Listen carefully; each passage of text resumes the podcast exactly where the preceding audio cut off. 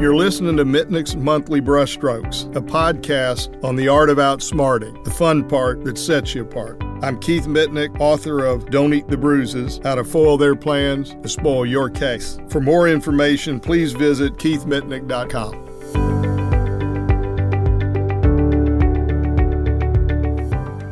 This month, I want to talk to you about what I call putting an end to belittling pain you can't see.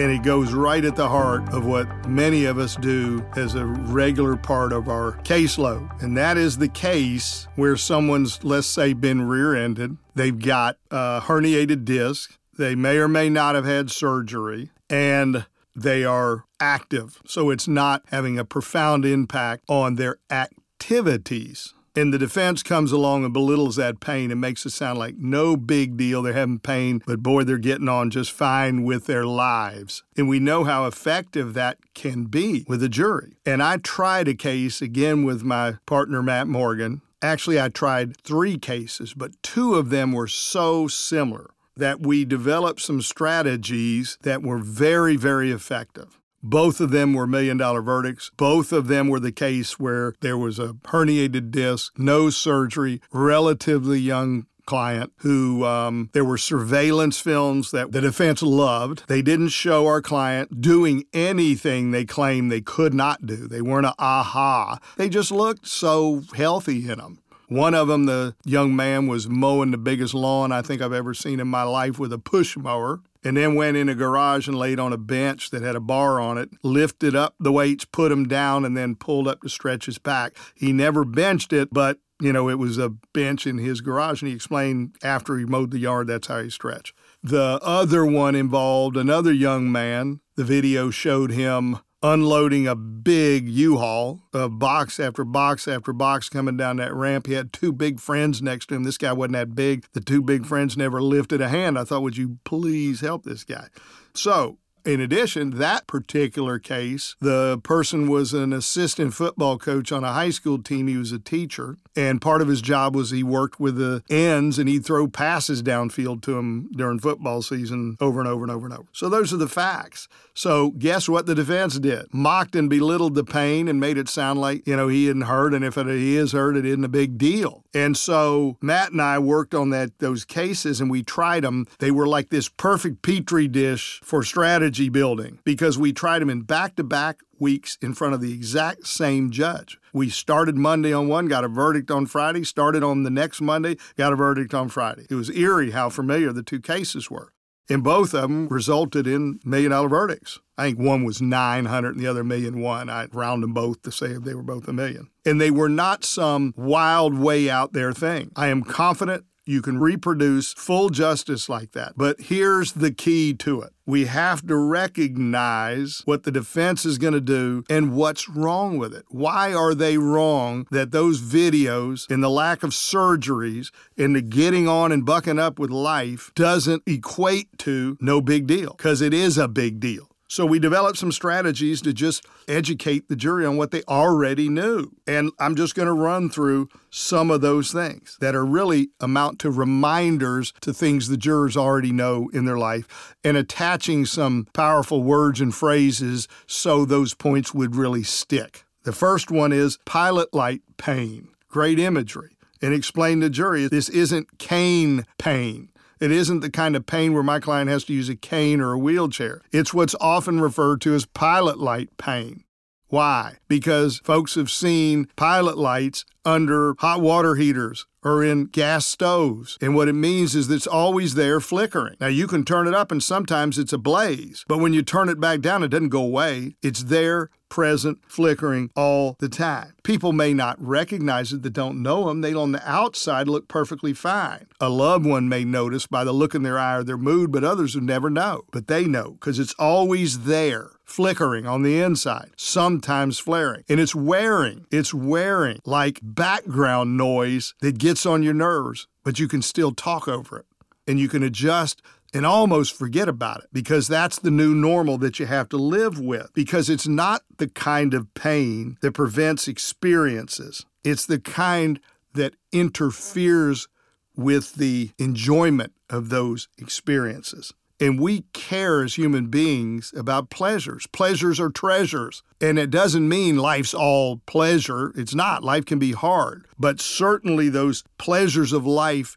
people treasure and don't want them diminished by living with pain that at some level is always there flickering because it's the presence that's felt but not seen. Someone can still go to the movie and enjoy the show, but they're squirming a little bit. It's not the same as experience as going there without having pain in the neck that's there at some level all the time. They can participate in sporting events, but they're going to be more careful and pay the price. They can go to church and enjoy a sermon, but they can't wait to get out of that pew and stretch and move a little. So that's the kind of interference, not so much with doing as with the experience of doing. And here's what really matters he is young. It's only going to get worse. And over time, because this is a verdict for all time, over time, this is going to start interfering more with the actual doing. And we don't come back 10 years, 20 years, 30 years from now and redo all this. We get it right now or we don't get it right at all. And there is an example that really makes sense of this, and that is the crick in the neck. Now, I've done the crick in the neck analogy on other podcasts, but it is so important to finalize this I want to repeat it. So, those of you that have heard me speak before on the crick in the neck analogy, bear with me. It's, it's worth repeating because it truly brings all of these concepts home. And it goes like this It's like somebody that wakes up in the morning because they slept wrong and they got a crick in their neck. And the guy rolls out of bed and moans a little, and his wife says, What's wrong? And he says, ah, I slept wrong. I got a crick in my neck. She says, Oh, I'm, I'm, I'm sorry, honey. He says, Oh, it'll be fine. It'll be gone you know, shortly. And that day, everything he does, it's there. He picks up a briefcase, he feels it. He gets in his car and goes to turn around to back out, he feels it. He changes lanes, checks the blind spot, he feels it. He gets at the office. If he sits for long, he gets up because it's starting to wear a little. If he's up a while, he sits because that's not comfortable after a while. And the same thing in the way home in the car. And he gets home, wife says, How was your day? And he says, uh, fine, except I got this crick in my neck driving me crazy. Well, honey, if it doesn't get better, maybe you ought to go to the doctor. Nah, I don't need to go to the doctor. Goes to bed, gets up the next morning. Uh, wife says, What? I was hoping it'd be gone. That day, all the same thing driving the car, sitting, standing, picking up the briefcase. But now it's starting to wear on his nerves. Now it's starting to put him in a bad mood. Now, guess what? He didn't call in sick. It's not that kind of pain. He isn't walking around the office holding his neck going, ow, wow, it hurts. Everybody would say, you big baby, get a grip. It's not that kind of pain. Nobody at the office would know. His wife does, but the people at the office have no clue because he's able to just get on with it. Drives home that day, walks in the house, and he's cranky with the kids. And the wife says, What's the matter with you? And he said, I'm sorry, this neck thing's not gone. It's put me in a bad mood. Well, you need to go to the doctor. This time, it may be a little less about concern and a little more about not wanting a crank in the house. Goes to bed, wakes up on day three. Wife's in brushing her teeth and she hears, Hallelujah. She says, What? He says, It's gone. Well, that's what this kind of pilot light pain is, except there is no hallelujah ever. Now, when you say that to the jury, they get it. At a profound level, this is a big deal because they all have done it. And they're thinking, if you're telling me I'd have that for the rest of my life, you'd have to back a Brinks truck up to do justice. And you have put an end to this nonsense of belittling pain that you can't see. And you can get full justice. And I want to add two little voir dire points before I'm done. One is I worry from the beginning the jurors are going to get a bad impression because my client's sitting over there looking fine. And I finally figured out a way to deal with it. This is a new, relatively new one. In jury selection, I will say, I need to ask you folks something that concerns me. Now's not the time for me to talk to you about what's going on inside my client. We've all heard the phrase, you can't judge a book by its cover. So I'm not going to be talking about it because it'd be inappropriate. There'll be plenty of time we get in the evidence, we're going to open that book up and give you evidence of what is going on. But here's my concern. If my client squirms around over there, y'all may go, look at him hamming it up for us. If my client sits perfectly still, some of y'all might go, sure doesn't look hurt to me. And there's really no good answer. So if he sits there like he ought to, out of respect, can all of y'all promise me that you'll wait till we get to the evidence and not start prejudging it under these kind of circumstances? Can we do that?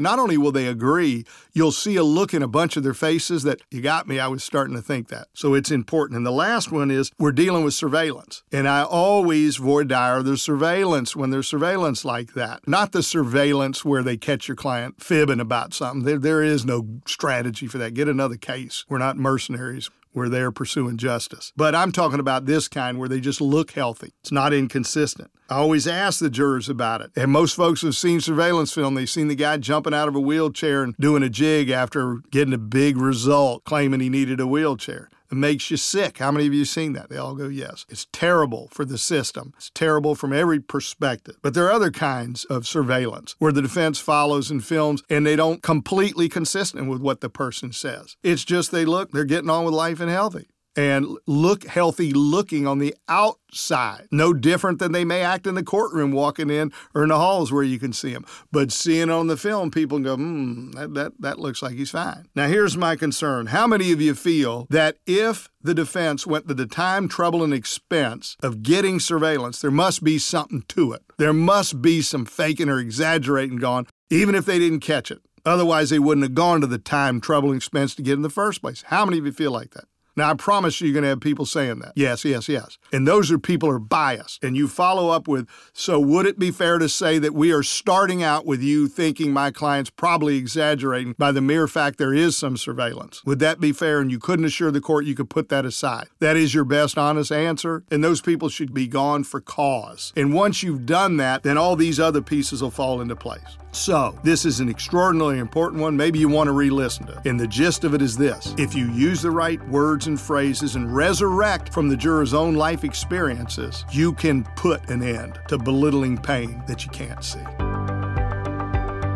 For more information, please visit keithmitnick.com.